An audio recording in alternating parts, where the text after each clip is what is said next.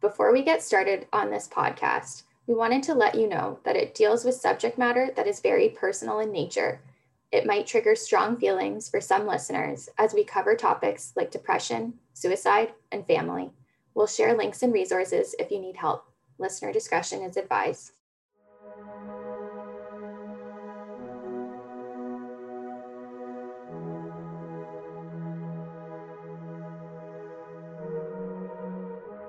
Are you? Where are you going? Many of us have something inside of us that's a mask or a facade that prevents us being the person we want to be. And how does that play out in the business world? Can you still be yourself and be successful? Hello, I'm Philip Brown. And I'm Stephanie Panu, and this is PS Talks Co op, the podcast and talk show for management co op students at U of T Scarborough.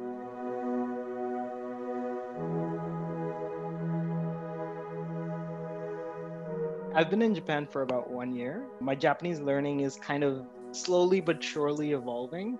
There is some growth mindset piece there that needs to happen because I think there's some like internalized language kind of growing up, kind of lived in different countries. Language has always been an interesting part of my life. That's Faral talking. Faral graduated from the Management Co op program in 2013. Philip Brown was Faral's co op advisor let's go back a little bit. What's some of your your memories and maybe some of the your fondest memories of the campus and your experiences that you can think back into those early days at uh, UTSC? Yeah, I, I think my first few years at UTSC was just like study, study, study. What do you remember from our first meeting? Because my memory is a little spotty. I do remember talking about relaxing a whole bunch, I'm not going to say that you were uptight, but you really wanted to follow a process. And I remember, I, if I can be really honest, I always felt there was an inner quality that was not coming through. But I remember one thing you said. It was around uh, a Rubik's cube. So, like, for all, you can't think of yourself as like this one dimensional person that's going to show up in one way all the time. Um, think of yourself as a Rubik's cube. There's like different faces on a Rubik's cube, but it's the same cube. So just like find ways to like show yourself in different situations by showing different faces of the cube. They're still still all part of you, but it's kind of knowing what a situation calls for. And I don't know if you still give that advice, Philip, or not only do I give that advice, the cube is still in the office. the cube is still in the office. The cube is still in the office. I'm not sure if I use it as much, but the cube still sits there and come see the cube. It's still there. Okay. But that brings us to an interesting point about different sides to your personality and different sides to who you are. You know, there were some good memories back at UTSC, but it was up and down too. Yeah, I think uh, I come from a, I'm going to say conservative Muslim family, but to be honest, I don't think as a family we consider ourselves conservative because relatively there are people way more conservative than us. So we're like, we're in the middle of the road. Come on, we're not like super conservative. But I think in comparison with, let's say, the rest of Toronto, I would say we fall probably in the conservative leaning. So given that, a lot of what you show to other people, it had to be perfect in some way, shape, or form. Like because it reflects badly on like yourself, it reflects badly on the family, it reflects badly on parents or your brother or whoever. So then every interaction and every single like way that you show up in a space or the way you show up as a person needed to be like perfect so it's like always the standard all the time. So that I found incredibly draining, especially during my time at UTSC. There were times, I think there were literally weeks or days that I wouldn't speak to anyone. Maybe just the coffee person at Tim Hortons to say, I want a double double. That's it. I wouldn't say a word to anybody because I wouldn't want to talk to anybody because of just this pressure of like, oh, I feel like people can can see through me, and uh, I think what I'm showing up as today is very masculine and have my very masculine voice. But at the time, I actually presented as uh, feminine, so I was actually assigned female at birth. So from there, a lot of my life experiences and around my family wanting things to be perfect meant that when I would engage in masculine behaviors, that they would be corrected as feminine behaviors uh, repeatedly over and over. So then that kind of translated into relationships as well and building friendships where I would always like kind of be on guard for building relationships or friendships because I would have the internalized impression that they would not like me for who I am because anytime I would bring my real self out, it would always be corrected as this is not your real self, it needs to be this.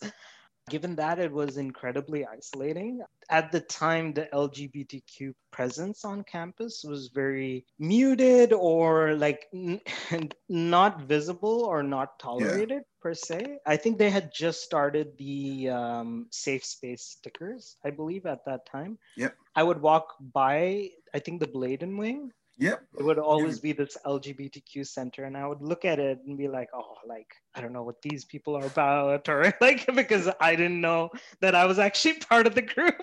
So I was like, what are these people about? Like, you know, when I talked to this person, they said actually this board outside of the corridor had been burned down once um, because people weren't accepting or basically wanted to send a message essentially yeah.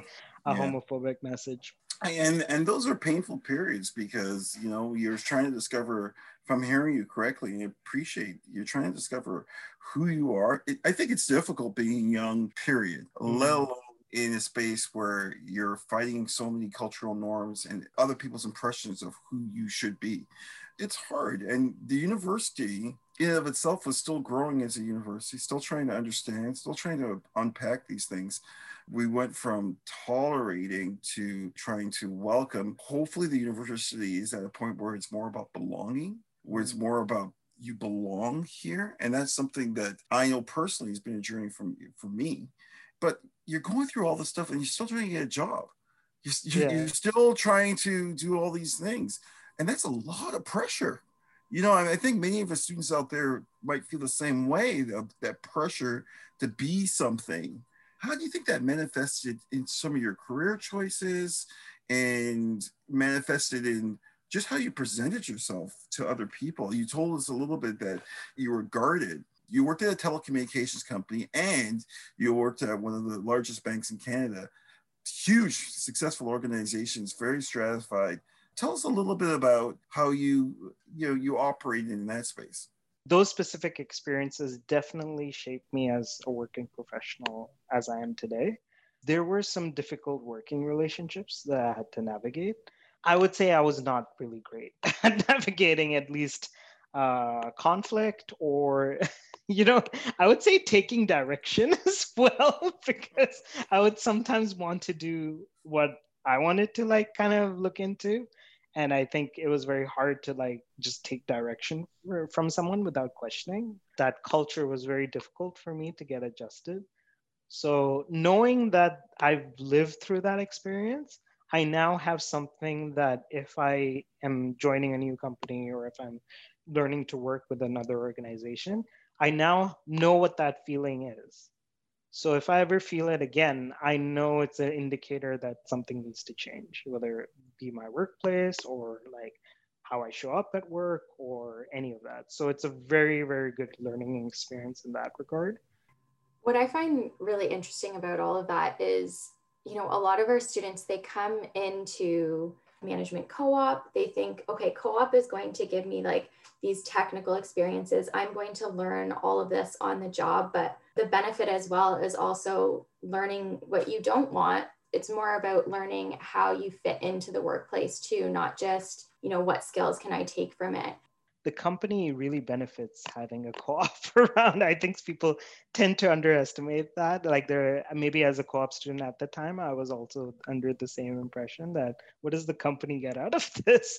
But in terms of knowing what the next generation of employees like what are their values what are their um, approaches to work what are their unique kind of skill sets. I think employers that know that this is basically going to be the set of people that will replace the company like they're able to see that far ahead they invest more in these programs to make sure that they get an understanding of like the future generation and how the future generation of leaders can lead the company.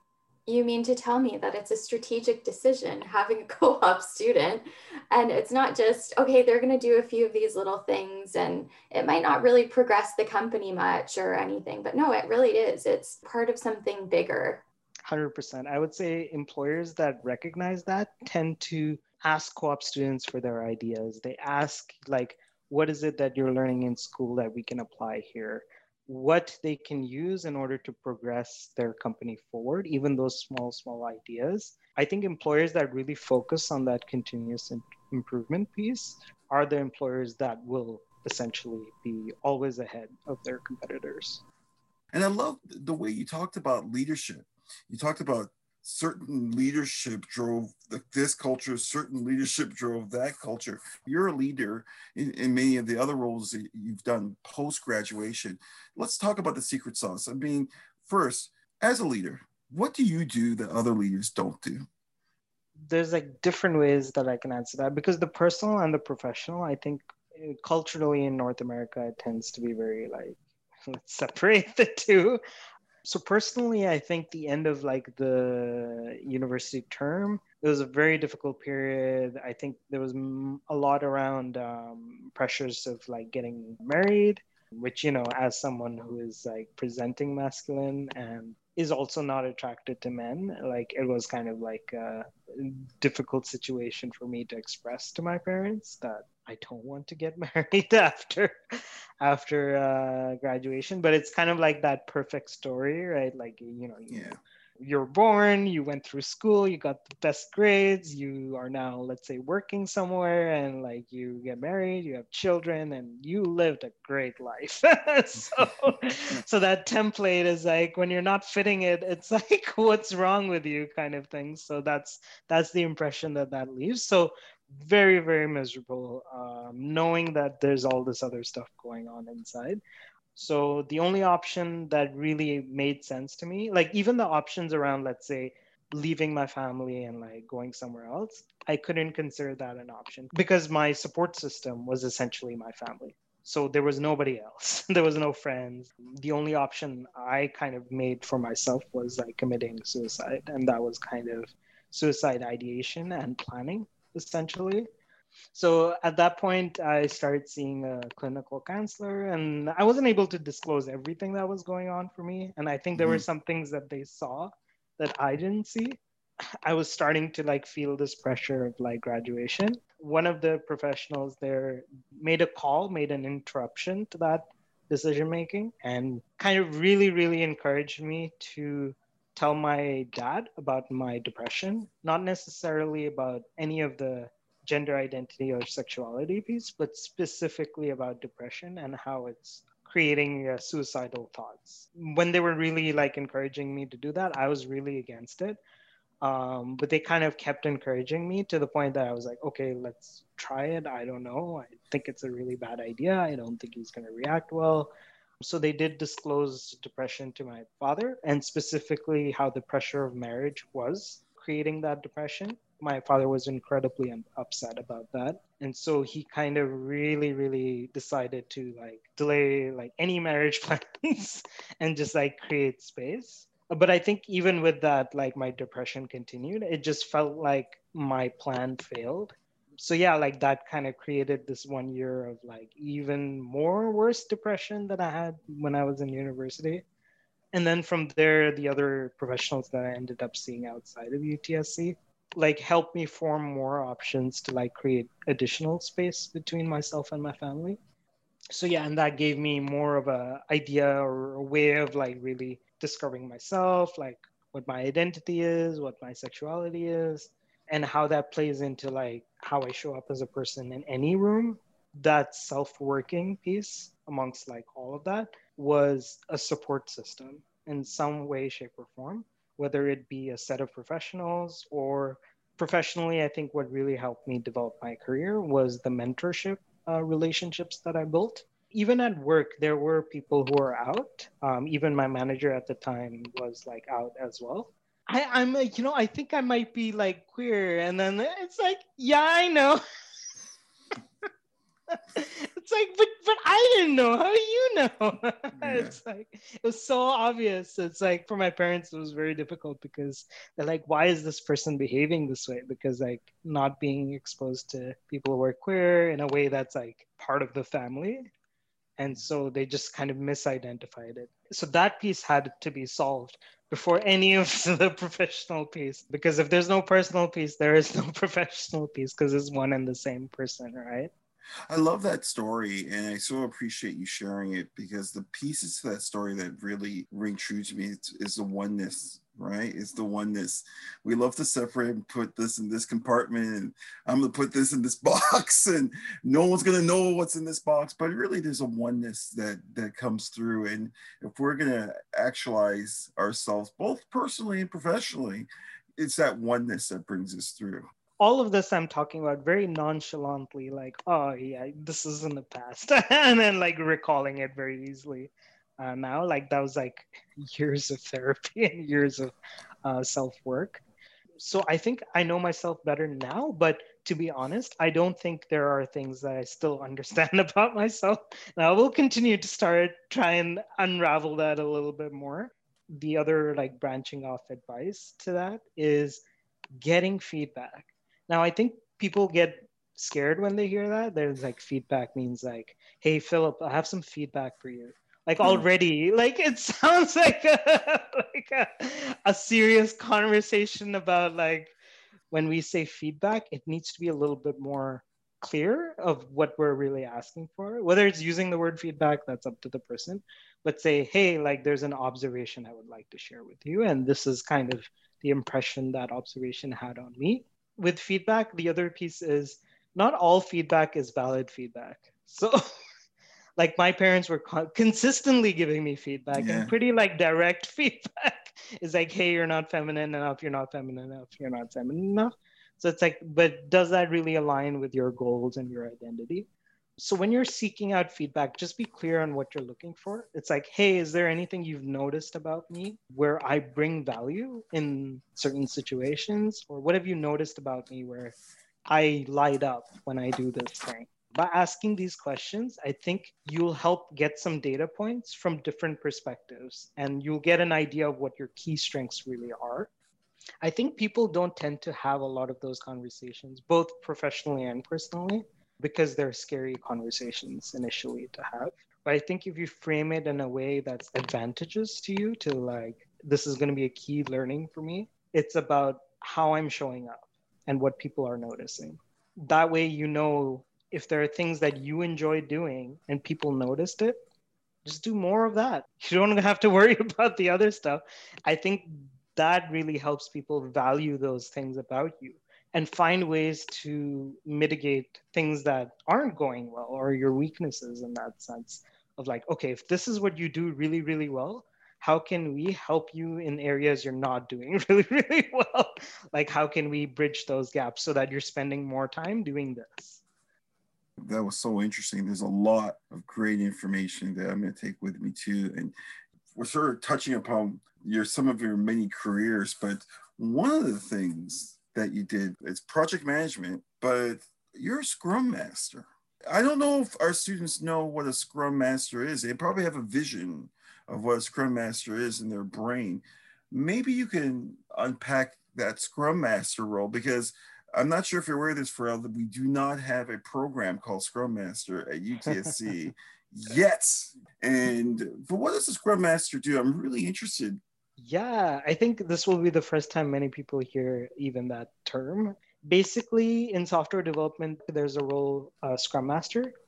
It's essentially um, a way of working that was developed 20 years ago under the umbrella Agile. So, Agile, like simply put, is the word continuous improvement. It's kind of ways that we value certain things over others so for example like valuing customer interaction over like contract driven like interactions so instead of saying hey this is what we agreed to in the contract so that's what we're going to deliver regardless of if your needs or circumstances have changed but instead really negotiating with the customer okay let's have a flexible contract where every two weeks we check in on whether this is actually adding value to you as a customer things like that help us adapt better to our circumstances in complex environments. So, in a complex environment, a lot of the things that you try and you do won't always have predictable results, but you will see patterns pop up. So, Scrum Master, so if we're to pivot back to that, so that role was born out of a framework called Scrum, but essentially it's one of three roles. So, there's a product owner role, Scrum Master role, and a development team member role. So, those three roles work together in a certain process, which those processes have checks and balances to help them know if their product is adding value to the customer, but also help them know the way that they're working is actually the best way of working. From a Scrum Master perspective, we're focused on are we getting better as a team? So, are we becoming more autonomous? Are we getting more? Are we communicating well with each other? do we know the strengths and weaknesses of each team member and how to leverage them well? So it's a very people driven, people oriented um, role. In a nutshell, that's almost the way I see the idea of testing and making improvements as we go along. A lot of our students, you know, they think that you have to go a certain way and you have to be a certain person. And I just want to say thank you for providing our students different perspectives on how you can be successful in the workplace, but also finding personal paths and just that they both intersect. If you're looking at success, you know, some people can define it as like there's three components to it, right? Would people miss you if you're not there? like it could be defined many ways. Will they miss you if you're not there? Have you done something substantial that somebody else probably couldn't do? Right? Like they couldn't do the same way. And do you leave something better than how you found it? I listen to you here and it, it, I feel the better for this conversation. And I hope our listeners feel the same way. But for I want to thank you so much. I'm Philip Brown. I'm Stephanie Panu. Thanks for listening.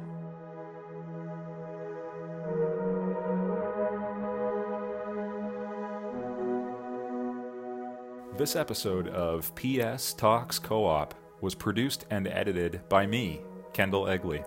Special thanks to the entire Management Co op department, and especially to Philip Brown, Stephanie Panu, and Faral Rizvi. Okay, students. Showing up as your true self can be hard. If you're struggling with any of the topics we've covered in this episode, remember that you are not alone. The University of Toronto will connect you with the support you need. Go to uoft.me slash support dash links. That's uoft.me slash support dash links. We are here to help, and we believe in you.